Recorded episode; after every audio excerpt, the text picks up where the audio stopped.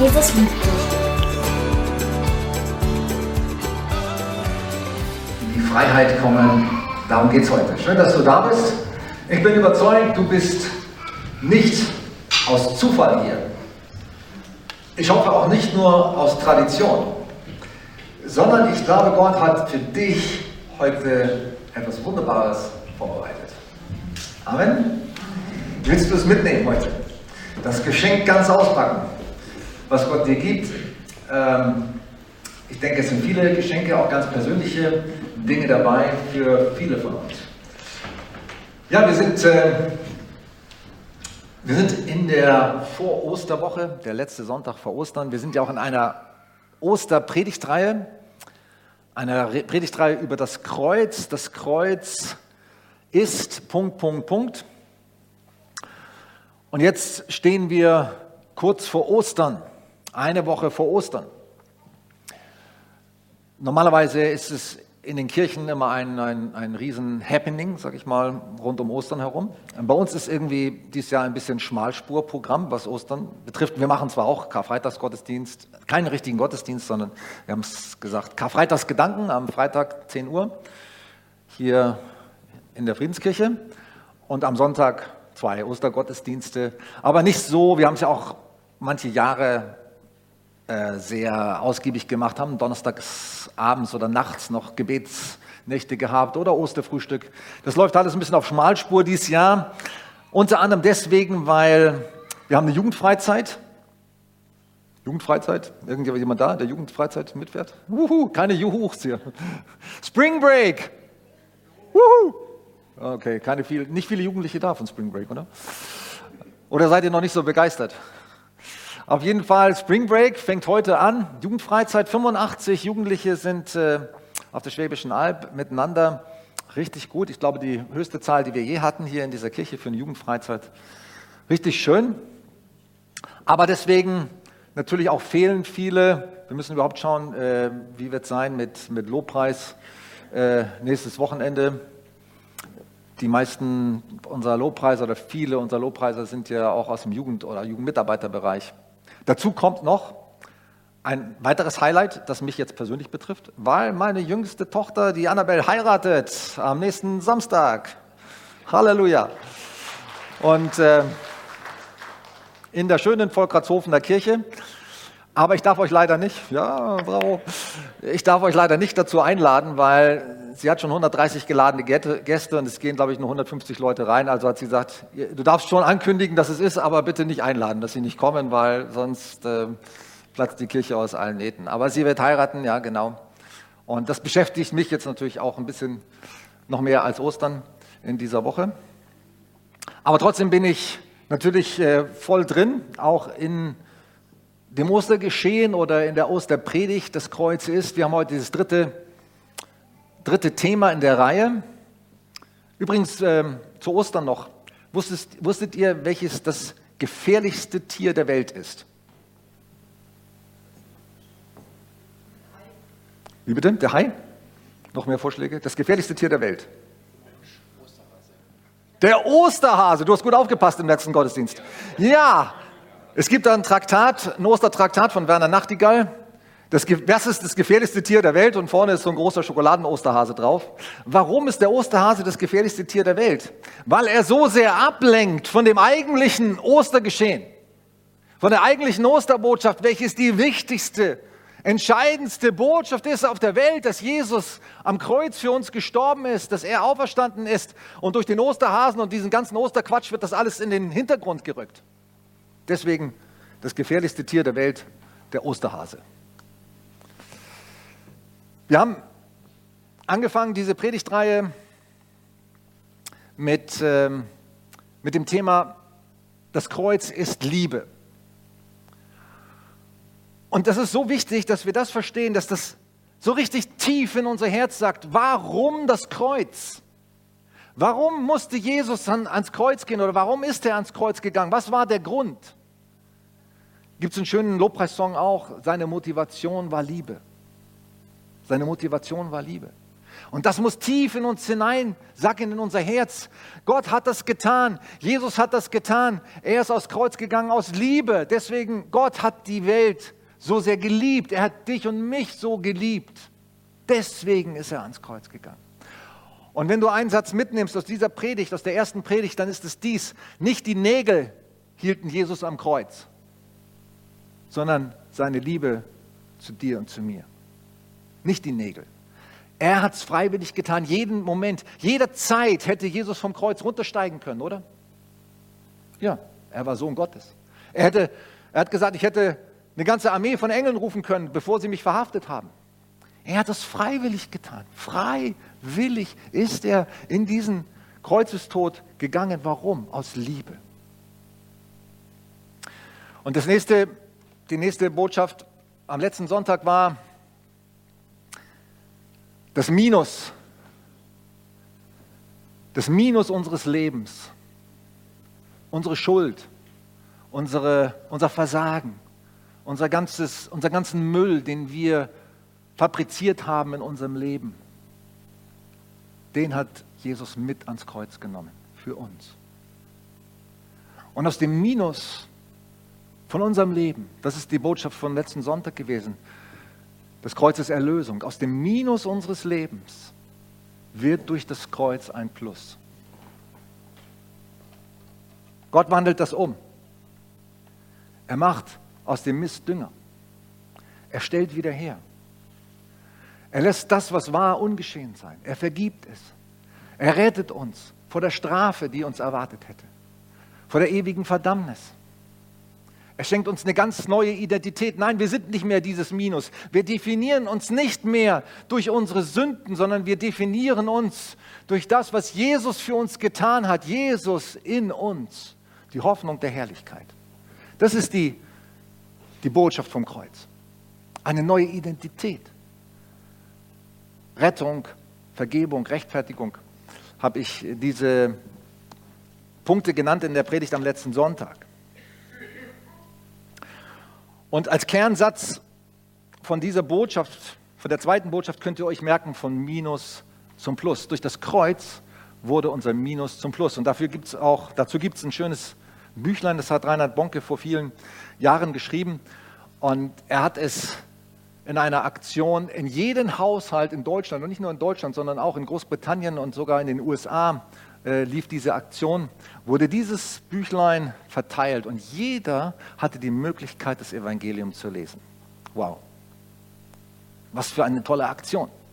Ich weiß nicht, wie viele es tatsächlich gelesen haben oder bei manchen ist es wahrscheinlich gleich ins Altpapier gewandert oder in die Schublade, aber viele haben es gelesen. Das Evangelium wurde ausgestreut in ganz Deutschland, in jeden Haushalt.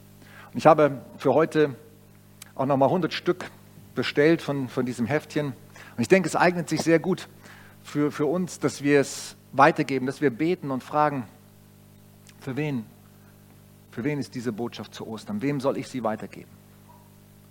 Wer soll dieses Heft von mir bekommen? Ihr könnt draußen eins mitnehmen. Und nehmt es mit, wenn ihr es selber noch nicht kennt, lest es natürlich selbst. Aber überlegt auch und betet auch, wem kann ich es zu Ostern schenken? Wem kann ich diese beste Botschaft Kannst es auch in Kombination mit einem Osterhasen machen, das ist wahrscheinlich eine gute Idee. Der Osterhase als Lockmittel drauf mit einem Bändchen und dann das Heft dahinter. Oder in ein Osterkörbchen oder wie auch immer. Egal. Lass dir was einfallen, sei kreativ, vor allem bete drum und frage, wer muss die Botschaft hören? Wisst ihr, man muss die Botschaft, viele Leute müssen die Botschaft nicht nur einmal hören sondern manche müssen sie zehnmal hören, zwanzigmal hören, bevor sie sie begreifen, bevor es reingeht. Viele haben das Heftchen vielleicht schon längst wieder vergessen und es ist auch eine neue Aufmachung und es hat so einen super Inhalt. Also bedient euch, nehmt es mit, nutzt die Gelegenheit und äh, gebt die Botschaft weiter. Durch das Kreuz wird unser Leben von einem Minus zum Plus. Heute geht es jetzt um das Thema Freiheit. Das Kreuz ist Liebe, das Kreuz ist Erlösung und das Kreuz ist Freiheit. Als Kernaussage dazu aus dem Johannesevangelium Kapitel 8, den Vers 36, wen der Sohn frei macht, der ist wirklich frei. Hier wird also beschrieben, es gibt unterschiedliche Formen oder Abstufungen von Freiheit. Jeder Mensch hat vielleicht ein, ein gewisses Maß an Freiheit. Aber Jesus sagt, wer wirklich frei sein will, wer ultimativ frei sein will, wer die echte Freiheit, die optimale Freiheit haben möchte, die bekommt er nur durchs Kreuz, die bekommt er nur durch mich. Willst du frei sein? Willst du wirklich frei sein? Willst du echt in die echte Freiheit hineinkommen? Dann brauchst du Jesus. Am Anfang im Paradies, da gab es auch eine Freiheit. Ich habe mich manchmal gefragt, du dich vielleicht auch, warum hat denn um alles in der Welt Gott diesen Baum der Erkenntnis des Guten und Bösen in diesen Garten gepflanzt? Ohne das wäre doch dieses ganze Dilemma nicht entstanden. Einfach den Baum weglassen, fertig. Wir wären alle heute noch im Paradies. Aber wisst ihr, steckt eine tiefe Wahrheit da drin, dass dieser Baum da sein musste, weil Liebe lässt immer die Freiheit. Stimmt es? Lässt Liebe die Freiheit? Wer mag Sting, den Sänger von Poli früheren Sänger von Police? If you love somebody, set him free. Liebe setzt frei. Liebe lässt die Wahl. Eine Liebe, oder was sich Liebe nennt, aber in Wirklichkeit manipuliert, erpresst, nur fordert, ist keine Liebe. Liebe lässt die Wahl. Und deswegen glaube ich, weil Gott Liebe ist und weil es zu seinem Wesen gehört, dass er den Menschen in seinem Bild geschaffen hat, auch als ein, ein freies Wesen mit einem freien Willen. Und die freie Wahl hatte, sich zu entscheiden für ihn oder gegen ihn, für das Gute oder gegen das Gute, für die Freiheit gegen die Freiheit. Deswegen musste der Baum da sein. Und der Mensch hat die Wahl. Und bis heute hat jeder Mensch zu jeder Zeit, in jedem Augenblick die Wahl. Du und ich. Wir können Entscheidungen treffen, oder? Wir können uns unsere Gedanken machen. Wir können auf unser Herz hören oder auf gute Ratgeber hören. Am besten natürlich auf Gott hören. Fragen, was er sagt. Oder wir können einfach nur das tun, was wir wollen. Wir haben zu jedem Moment, in jeder Sekunde, in jeder Situation unseres Lebens die Wahl. Und das finde ich gut. Ich finde, das ist ein Kennzeichen von Freiheit, von Leben, von Liebe. Menschen, die in totalitären äh, Regimen, politischen Strukturen aufgewachsen sind. Ist jemand hier, der in der Ex-DDR geboren oder aufgewachsen ist? Jemand da? Einer?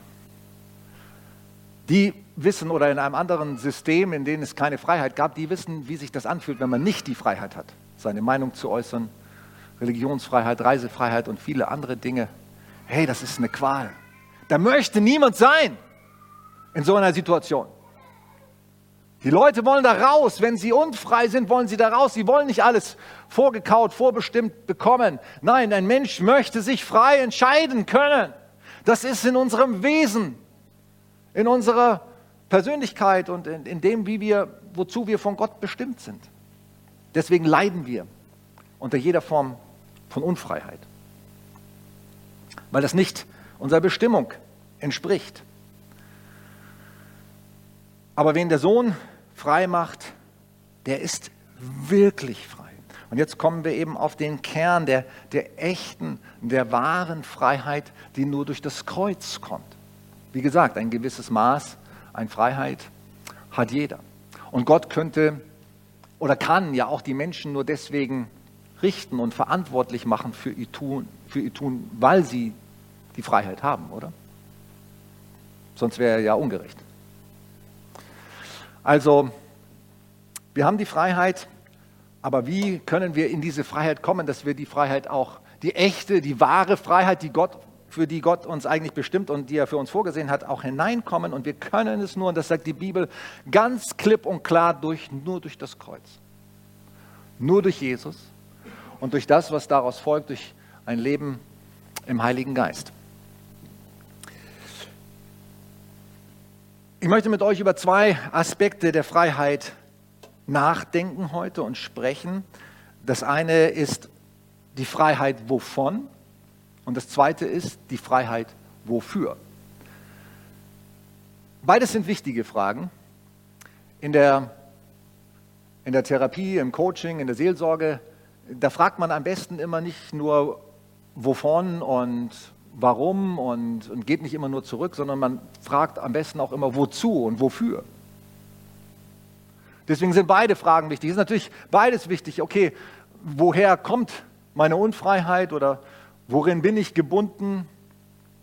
Wovon will ich oder muss ich frei werden? Aber die noch wichtigere Frage für mich ist eigentlich, wofür ist unsere Freiheit eigentlich gedacht? So, das sind die beiden Dinge, über die wir sprechen wollen heute.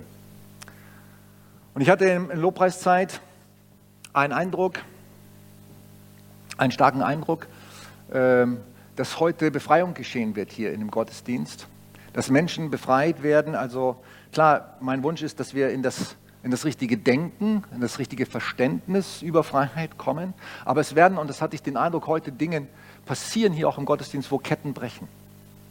Wo Ketten tatsächlich brechen werden von Gebundenheiten, von Dingen, die dich bisher unfrei gemacht haben oder dich in in Ketten, in Knechtschaft, in Bindungen in irgendeiner Form halten. Und ich hatte ganz stark das Empfinden, dass heute Menschen frei werden von Nikotin und vom Rauchen. Dass hier Menschen heute sind, die, die kämpfen äh, gegen den, die Nikotinsucht schon lange oder immer wieder. Und Gott sagt zu dir heute, und hör zu, wenn der Heilige Geist das heute in dein Herz spricht, heute ist der Tag der Freiheit für dich. Heute mache ich ein Ende mit deiner Nikotinsucht. Heute wenn du aus diesem Gottesdienst rausgehst, schmeißt du deinen Tabak und deine Zigaretten in den Mülleimer und du fischst sie nicht wieder raus. Amen. Das ist das, was der Heilige Geist heute in der Lobpreiszeit ganz klar zu mir gesprochen hat. Es wird auch Befreiung geschehen und Ketten werden heute abfallen von deinem Leben. Ich habe eine Definition von Freiheit erstellt. Wahrscheinlich gibt es die auch in anderer Form oder jemand anders hat es vielleicht ähnlich formuliert, aber es ist tatsächlich meine eigene äh, Formulierung, was Freiheit für mich bedeutet. Freiheit für mich, Definition von Freiheit ist, ist die. Freiheit heißt nicht, das zu tun, was ich will, sondern das zu tun, was Gott will und das zu lassen, was mich und andere zerstört. Noch einmal. Freiheit bedeutet nicht, das zu tun, was ich will, sondern das zu tun, was Gott will und das zu lassen, was mich und andere zerstört. Das ist das, was mir, ich habe lange über dieses, schon, schon vor Jahren, über dieses Thema Freiheit nachgedacht und äh, bin zu dieser Erkenntnis gekommen, dass das die Definition von Freiheit ist. Ich habe heute Morgen auch in dem Post den ich äh, wieder jetzt anfange. Nach, ich hatte ja ein bisschen Urlaub jetzt die Woche und jetzt habe ich nichts geschrieben morgens, aber heute wieder etwas gepostet, auch über das Thema Freiheit, eben passend zur Predigt. Und da habe ich mir da Gedanken darüber gemacht, dass es ja für viele Menschen Freiheit wahrscheinlich genau das bedeutet, ich kann tun und lassen, was ich will. Oder? Für viele Menschen ist das der Inbegriff von Freiheit. Ich tue und lasse, was ich will. Nur das Problem, was sie nicht feststellen, was die meisten nicht feststellen, und leider ging es mir auch oft so, und ich muss ehrlich sagen, ich habe nicht nur vor meiner Bekehrung, auch nach meiner Bekehrung, auch als Christ immer wieder leider nach diesem Maßstab gelebt. Ich kann tun und lassen, was ich will. Das Problem ist, dass das Ich da im Zentrum steht. Ich, was ich will. Und da wird es schwierig. Wenn ich immer nur das tun würde, was ich will, was mir gerade kommt, was meine Gedanken mir gerade einflüstern, was meine Gefühle und meine Bedürfnisse mir gerade suggerieren, was ich im Moment brauche und was ich unbedingt haben will, gute Nacht. Gute Nacht für mich selbst und gute Nacht für euch. Und für die, die mit mir zu tun haben. Aber trotzdem definieren viele Menschen Freiheit mit, diese, mit diesem Begriff. Ich kann tun und lassen, was ich will. Ich meine, sowieso können das die wenigsten Menschen auf der Erde. Man braucht dazu ja entweder überhaupt gar keine Verpflichtungen oder Bindungen in irgendeiner Form, familiärer Art oder beruflicher Art. Und man bräuchte ein finanzielles, einen finanziellen Spielraum, der einem sagt, ich, ich kann mir kaufen, was ich will, ich kann reisen, wohin ich will und so weiter. Das können wahrscheinlich nur wenige Promille der, der Menschen auf der Erde so leben überhaupt. Und wenn ihr mal solche Leute kennenlernen würdet, kennt ihr so jemanden? Ja? Vielleicht so aus, wie bitte?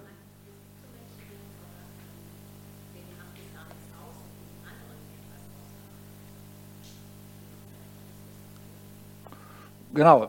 Ja, solche Menschen gibt es, würde ich mich auch leider manchmal dazu zählen oder jeder von euch macht das manchmal in gewisser Form. Aber ich meine, es gibt solche Menschen, so Promis, sage ich mal, die, die haben keine Bindung, die wollen auch keine Bindungen eingehen oder selbst wenn sie Bindungen haben, interessiert sie das nicht groß, die machen trotzdem, was sie wollen. Sind solche Menschen wirklich frei?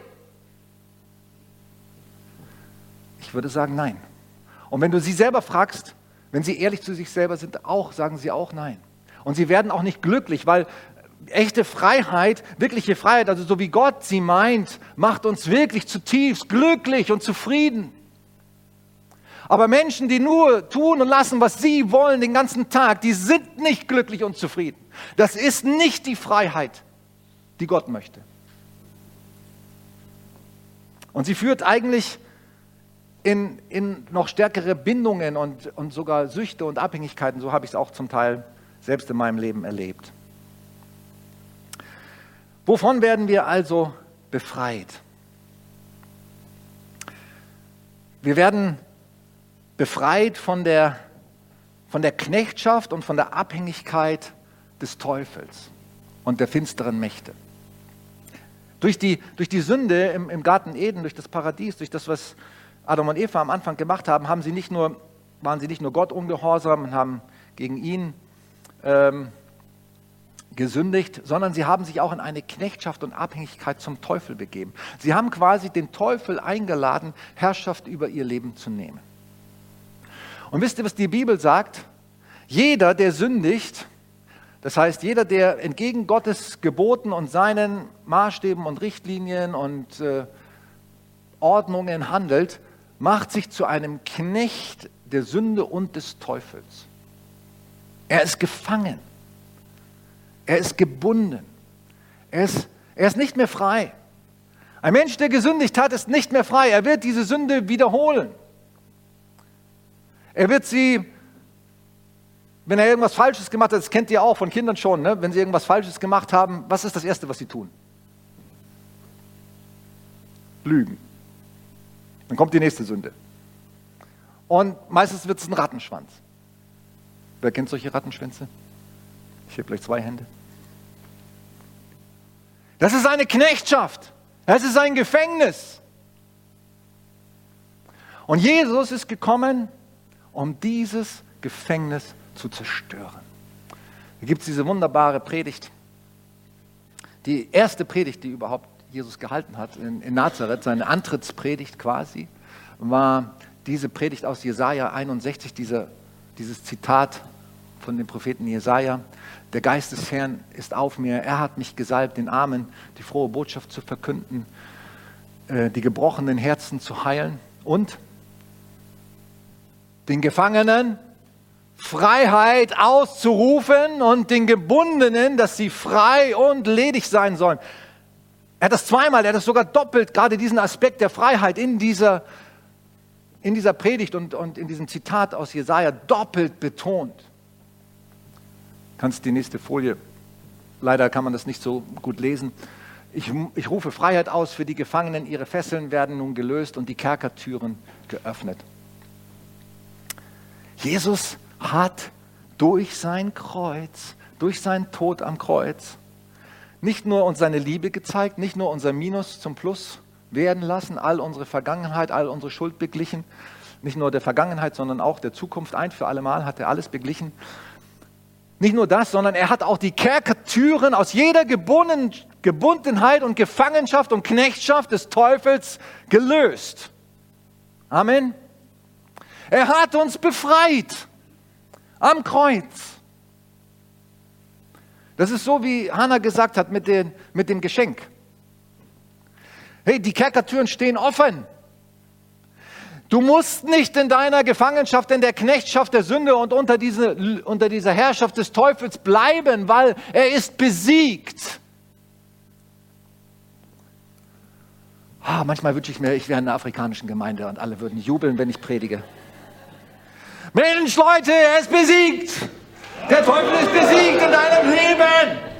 Und du darfst in der Freiheit leben. Ist das nicht großartig? Hey, ich verstehe das manchmal nicht. Die Deutschen können so jubeln bei, nur noch bei einem Fußballtor.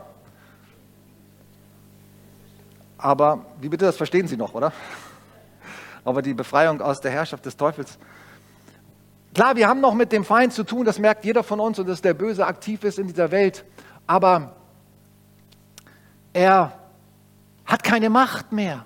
Er hat keine Macht mehr. Jesus hat ihn am Kreuz vollständig entmachtet vollständig entmachtet. Er hat die Mächte im Triumphzug einhergeführt, heißt es im Epheserbrief. Oder Kolosserbrief, weiß nicht mehr genauer. Einem der Briefe. Er hat im Triumphzug einhergeführt und er hat uns befreit aus dieser Herrschaft des Teufels. Die nächste Folie. Was, womit der Teufel am stärksten regiert in unserem Leben oder am häufigsten regiert, ist mit seinen Lügen.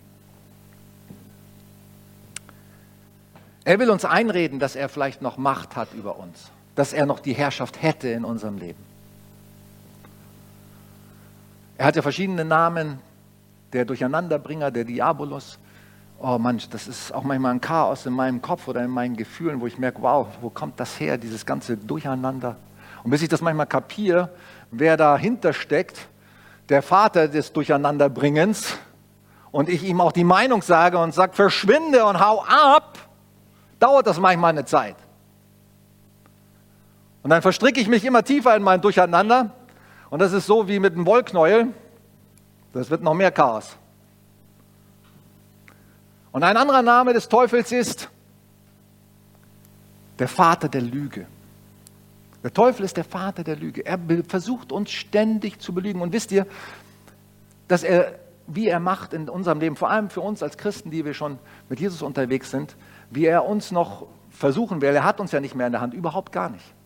Also das müssen wir erstmal wirklich kapieren. Er hat uns nicht mehr in der Hand, null. Niemand von uns, der an Jesus glaubt, der Jesus aufgenommen hat, an den hat der Teufel nicht einen kleinen Finger Anrecht. Es sei denn, du gibst sie ihm freiwillig. Mach das nicht. Ich will das nicht mehr. Ich habe genug von den Lügen.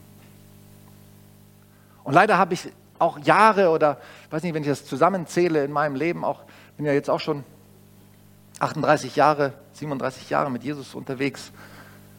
Wie viele Monate, Wochen, Monate, vielleicht Jahre habe ich mir rauben lassen durch die Lügen des Teufels? Katastrophe. Katastrophe. Will das nicht mehr. Und ich wünsche mir, dass wir das alles alle sagen, dass wir wirklich auf den Tisch hauen und sagen, Teufel, verschwinde mit deinen Lügen aus meinem Leben. Wir müssen manchmal wirklich da auch vollmächtig auftreten. Wisst ihr, Jesus hat auch, wenn er Befreiungsdienst gemacht hat, wenn er die Dämonen äh, ausgetrieben hat, dann hat er mit, mit Vollmacht gesprochen, sie bedroht. Da muss man manchmal mit, mit energisch, mit Entschlossenheit gegen angehen und sagen, Teufel, verschwinde aus meinem Leben. Du bist besiegt, Jesus hat dich entmachtet. Ich halte ich halt mich nicht mehr länger in, in deiner Herrschaft auf. Ich bin befreit. Ich habe keine Lust mehr auf deine Lügen. Ich bin nicht mehr gefangen in deinen Lügen.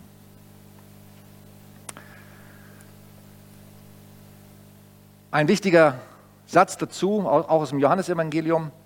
Wenn ihr bleiben werdet in meinem Wort, so seid ihr wahrhaftig meine Jünger Ihr werdet die Wahrheit erkennen und die Wahrheit wird euch frei machen.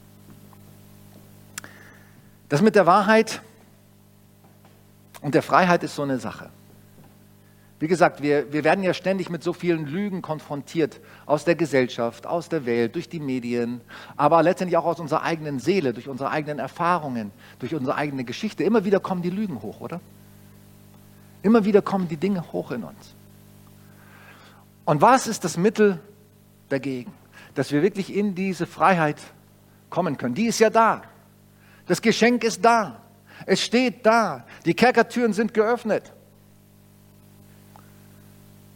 Aber warum gehen wir nicht raus? Warum bleiben wir so oft in unseren Lügen stecken?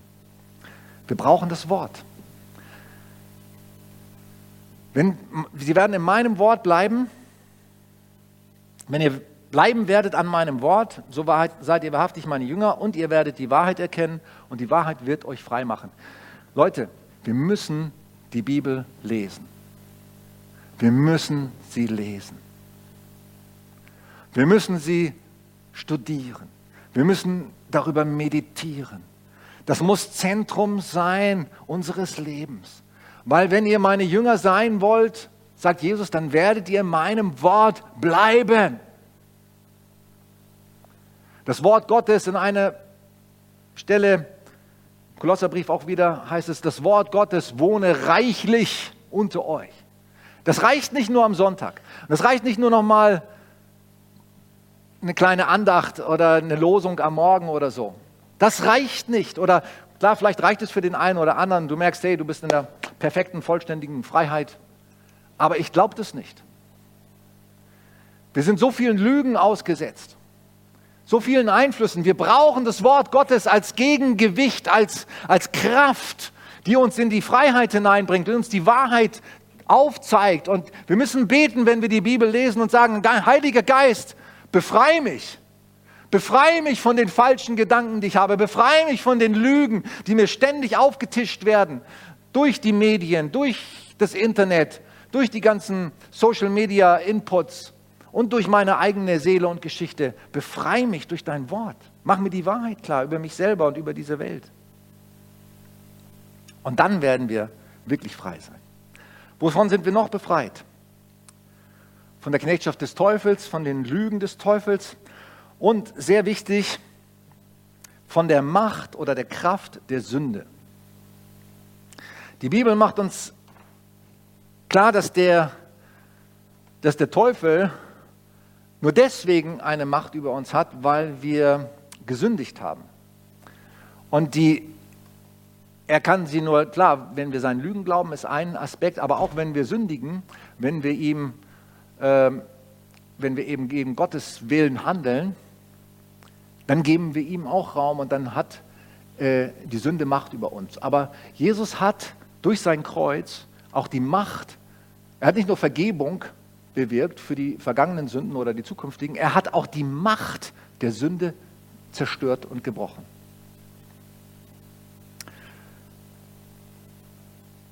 Wer von euch kennt den Zustand, den Paulus im Römer Kapitel 7 beschreibt?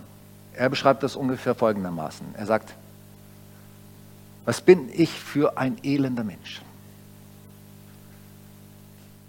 Ich nehme mir vor, Gutes zu tun und dann tue ich es doch nicht.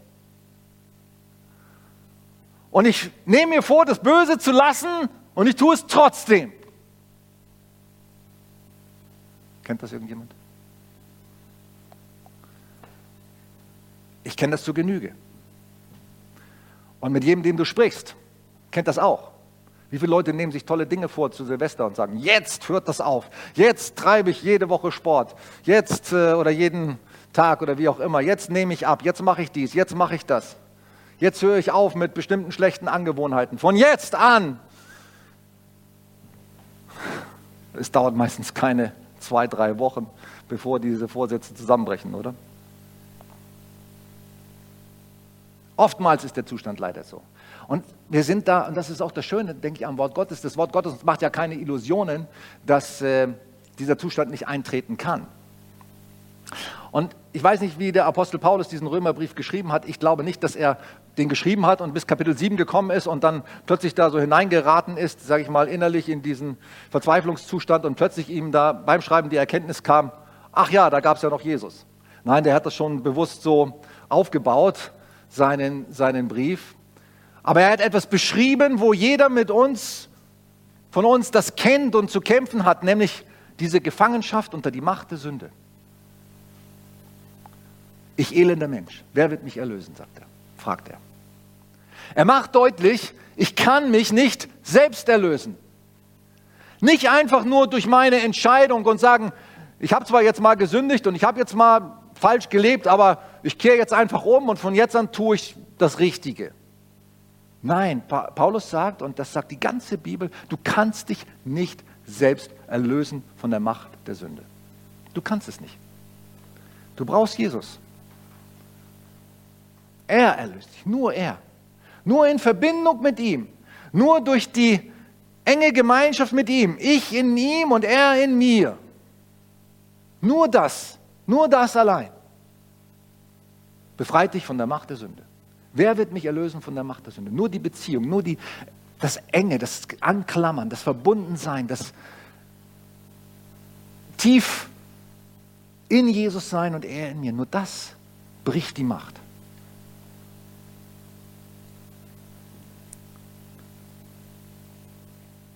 Und dann kommt dieser wunderbare Vers Römer 1. So gibt es nun keine Verdammnis mehr für die, die in Christus Jesus sind. Halleluja. Es gibt keine Verdammnis. Was kommt als erstes, wenn man was falsch gemacht hat? Wenn man weiß, jetzt habe ich gesündigt, jetzt habe ich gelogen, jetzt habe ich was falsch gemacht oder ich habe was versäumt, was ich eigentlich tun sollte oder ich war lieblos oder ich war was weiß ich auch immer. Was kommt als erstes? Die Verdammnis für Leute mit einem sensiblen Gewissen und die meisten Christen hoffentlich entwickeln mit der Zeit auch wieder ein sensibles Gewissen. Manche haben auch ein zu sensibles Gewissen, muss man auch dazu sagen. Die fühlen sich wegen jeder Kleinigkeit angeklagt, den muss man mal sagen, also da klagt Gott dich nicht an. Aber man kommt so schnell unter Verdammnis. Deswegen sagt er, es gibt keine Verdammnis mehr für die, die in Christus sind. Es gibt sie nicht mehr. Und wisst ihr, wenn Jesus wiederkommen wird, sagt die Bibel ganz klar, er wird nicht kommen wegen deiner Sünden. Er ist einmal gekommen wegen deiner Sünden vor 2000 Jahren. Und das Thema deiner Sünden ist erledigt. Kapiert? Es ist erledigt. Er hat dafür bezahlt, er hat dafür beglichen. Er klagt dich nicht mehr an für deine Sünden, weil er hat bezahlt. Er hat geblutet dafür. Warum wird er kommen oder was wird er fragen, wenn er wiederkommt? Glaubst du an mich? Nimmst du das Geschenk an? Packst du das Geschenk aus? Bist du aus der Kerkertür rausgegangen, die ich für dich geöffnet habe? Das wird er fragen.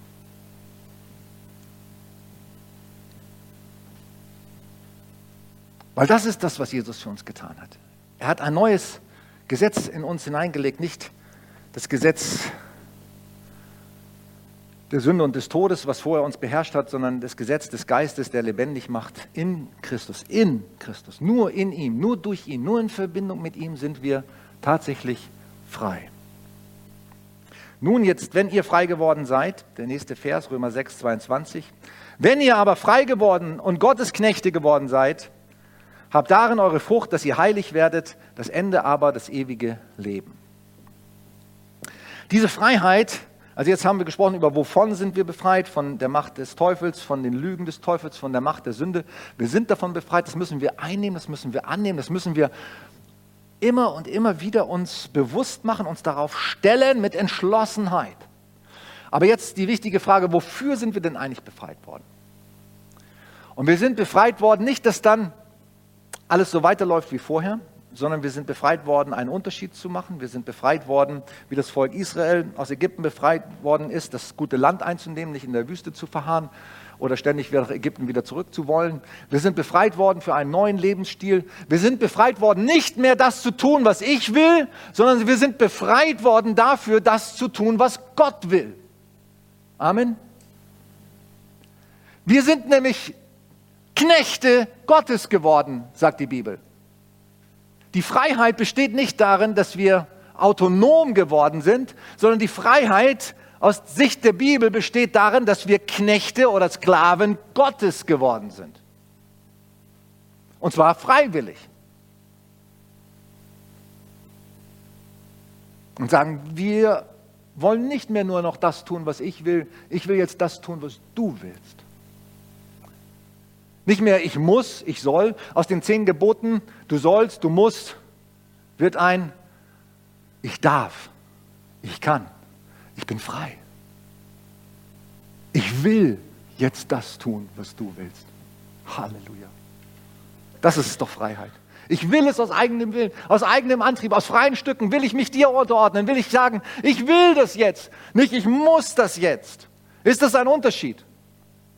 Das ist der entscheidende Unterschied. Hey, wenn unser Christsein Ausstrahlung haben will, Kraft haben will, dann muss aus diesem du musst, du sollst ein ich will werden.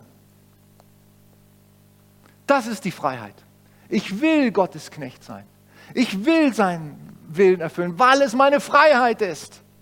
Weil es meine Hoffnung ist, weil es meine einzige Zukunft ist, wenn ich mich nach ihm richte.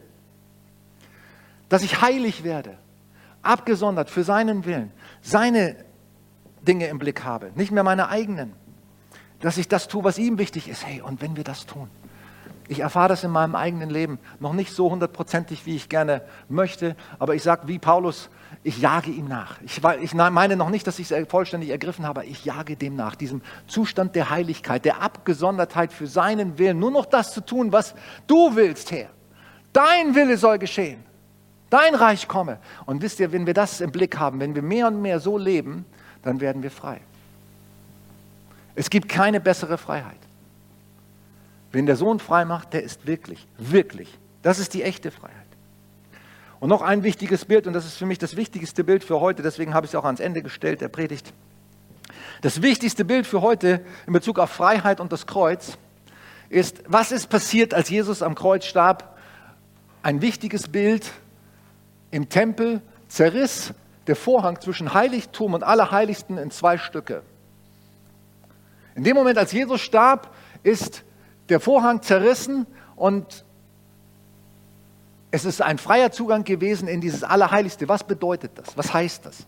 Dazu muss man diesen Tempeldienst und das, das alles ein bisschen verstehen. Hey, es ist so ein Wahnsinn. Ich lese gerade 2. Mose, studiere das in meiner persönlichen Zeit mit Gott. Hey, mir gehen so viele Augen auf, was das alles bedeutet da. Die Schaubrote, die Leuchter, die Altäre, die Kleidung der Priester und so weiter. Alles deutet auf Jesus hin. Alles. Da ist Jesus pur drin. Und der, der Gnadenthron, die Bundeslade, alles deutet auf Jesus hin. Alles spricht von Jesus. Hey, der Heilige Geist soll uns die Augen öffnen dafür. Da ist so viel Jesus im Alten Testament verborgen. Und da riss dieser Vorhang zwischen diesem Allerheiligsten und dem Heiligtum riss in zwei. Und in diesem letzten Raum, dieses Allerheiligste, da war Gottes Gegenwart, da schien ein, in diesem Raum schien ein ewiges Licht, ohne dass da ein Licht brannte, war immer ein Licht da, die Shekinah. Die Herrlichkeit Gottes, das Licht Gottes. Wow. Mose, als er in diesem Allerheiligsten war, als die Stiftshütte aufgebaut wurde, hat geleuchtet, als er aus diesem Raum kam. Der musste sich eine Decke auf sein Gesicht legen, weil diese Herrlichkeit Gottes hat ihn so abgestrahlt auf sein Gesicht, dass er, die Leute haben das nicht ausgehalten. Wow. Die Herrlichkeit Gottes. Wer sehnt sich nach der Herrlichkeit Gottes? Wünsche mir noch viel mehr Herrlichkeit Gottes, auch hier in unseren Gottesdiensten, in unseren Versammlungen, in meinen persönlichen Zeit mit Gott. Ich wünsche mir die Herrlichkeit Gottes, dass das abstrahlt auf mein Leben. Und wenn ich rausgehe, einfach nicht, weil ich mir irgendwas vorgenommen habe, sondern weil ich in seiner Gegenwart war, dass das abstrahlt auf die Menschen um mich herum. Können wir das erleben? Ja, das kann man erleben. Und einige von uns oder viele von uns, manche von uns haben das auch schon erlebt. Aber mehr, Herr, mehr, öfter. Ich will, dass mehr erleben, deine Herrlichkeit. Ich will da eintauchen. Und wisst ihr, der Weg ist frei. Durch das Kreuz dürfen wir jederzeit in diese Herrlichkeit kommen. Jederzeit. Und wir dürfen kommen, wie wir sind. Nicht nur der hohe Priester, der sich vorher gewaschen hat und was weiß ich alles gemacht hat und geopfert hat und so weiter. Nein, das ist alles nicht mehr notwendig, zum Glück. Weil Jesus hat das alles für uns getan. Alles. Er hat alle Vorbereitungen dafür getroffen, dass wir, so wie wir sind, in die Herrlichkeit Gottes kommen können. Und wisst ihr, was passiert, wenn wir in der Herrlichkeit Gottes sind? Wir werden verändert. Wir werden verändert. Das strahlt ab von uns. Und dann wollen wir Aus dieser Herrlichkeit heraus, aus dieser Nähe Gottes heraus, wollen wir das Gutes tun, wollen wir das Richtige tun. Es ist dann kein Druck mehr, es ist kein Zwang mehr, es ist unser tiefstes Bedürfnis. Und es wird, es wird Gestalt gewinnen in unserem Leben. Wir werden rauskommen aus den Bindungen und Abhängigkeiten und Knechtschaften. Wir werden in die Freiheit kommen, dass wir uns jeden Morgen freuen können. Halleluja. Jeden Morgen neu, an dem Tag, der vor uns liegt. Auch wenn er voller Probleme liegt vielleicht und Hindernisse, wir werden uns freuen können und sagen, Jesus, du bist mit mir, du gehst mit mir da rein, du gehst mit mir da durch. Amen. Das ist die Freiheit. Wir werden loslassen können, die Dinge, für die wir selber keine Lösung haben. Ich habe etliche von denen in meinem Leben. Freiheit ist, das loslassen zu können in Gottes Hände. Da, wo ich keinen Einfluss mehr habe, wo mein Einfluss begrenzt ist, wo mein Einfluss aufhört, kümmere du dich darum. Ich traue dir das zu. Freiheit ist, ihm zu vertrauen, ihm loszulassen, ihm die Dinge abzugeben. Freiheit heißt, auch sich zur Verfügung zu stellen, an, für andere da zu sein. Ich tue mich da immer noch manchmal schwer, muss ich ehrlich zugeben. Ähm, ich hatte gerade gestern wieder, vorgestern so eine Situation. Ich hatte ja Urlaub von Dienstag bis Freitag und ähm, leider war die Woche dann doch nicht so sehr Urlaub, weil alle möglichen Leute was von mir wollten. Aber ich habe gemerkt, wie sich innerlich bei mir, nicht nur weil ich Urlaub hatte, sondern weil sich innerlich bei mir etwas gesträumt, gesträubt hat. Das muss doch jetzt nicht sein. Muss man, das jetzt, muss man das jetzt auch noch machen? Muss man der Person jetzt auch noch helfen? Kann doch jemand anders tun?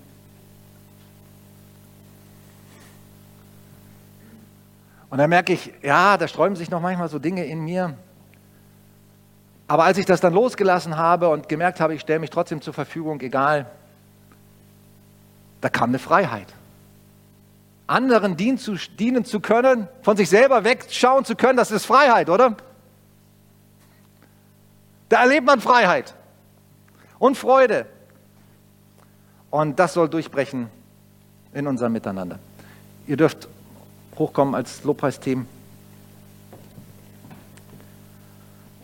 Und wir wollen noch eine Zeit nehmen, das auf uns wirken zu lassen. Wir haben jetzt, glaube ich, kein Segnungsteam hier für, für den zweiten Gottesdienst, aber ich habe schon den Eindruck heute, auch im zweiten Gottesdienst, dass wir beten sollten für Menschen, die Befreiung wollen. Ich habe ja vorhin gesagt, äh, Nikotinsucht. Ähm, ihr müsst euch jetzt nicht unbedingt hier outen und, und, sagen, hier, es weiß vielleicht niemand, dass ich rauche oder so, oder ich rauche heimlich, das muss ja nicht sein unbedingt, aber ich möchte schon irgendwie die Möglichkeit geben, dass Leute heute einen Schritt gehen und sagen, ich möchte heute für mich beten lassen, ich möchte heute mich segnen lassen, dass ich diesen Durchbruch, der mir zugesprochen wurde und den Gott für mich hat, dass ich den auch empfange. Vielleicht ist es ganz was anderes als Nikotinsucht bei dir. Ähm, gibt viele Arten von Abhängigkeiten und Bindungen aller möglichen Formen und Süchten. Aber ich sage dir eins, auch deine Sucht, auch dein Problem, auch deine Abhängigkeit hat Jesus gebrochen und er hat dich befreit. Nimm das. Nimm das für dich. Nimm das heute. Als volles Paket, als volle Zusage. Und geh hier nicht raus, ohne dass du das für dich in Anspruch genommen hast. Geh hier nicht raus, ohne dass du gesagt hast, heute ist Schluss damit. Heute gehe ich raus aus dieser Bindung. Heute gehe ich raus aus der Kerkertür. Als Paulus und Silas im Gefängnis waren, und sie gebetet haben und Lobpreis gemacht haben, durch Lobpreis kommt auch manchmal diese Befreiung. Ne? Als sie Lobpreis gemacht haben, Gott gedankt haben, was ist passiert? Die Ketten sind abgefallen und die Kerkertüren sind aufgesprungen. Was für ein starkes Bild.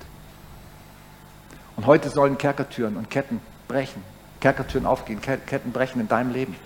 Lass uns aufstehen miteinander und nimm das für dich, nimm das in, in, in Anspruch für dich. Lass das nicht einfach vorüberziehen, diese Chance, dass du heute rausgehen kannst aus deinem Kerker. Und wenn der Kerker nur bedeutet, dass du sagst, ich lebe für mich selbst. Ich habe Gott ausgesperrt aus Bereichen meines Lebens. Ich sage dir, das ist ein Kerker, in dem du steckst. Lass Gott da wieder neu rein. Lass ihn wieder rein in diesen Bereich. Sperr ihn nicht aus, weil was, was du machst, du sperrst nicht ihn aus, sondern du machst dich selbst unfrei. Kapier das doch. Du machst dich selbst unfrei. Du machst dich selbst unglücklich. wenn du Gott aussperrst aus einem Bereich deines Lebens. Nimm die Freiheit. Nimm sie heute.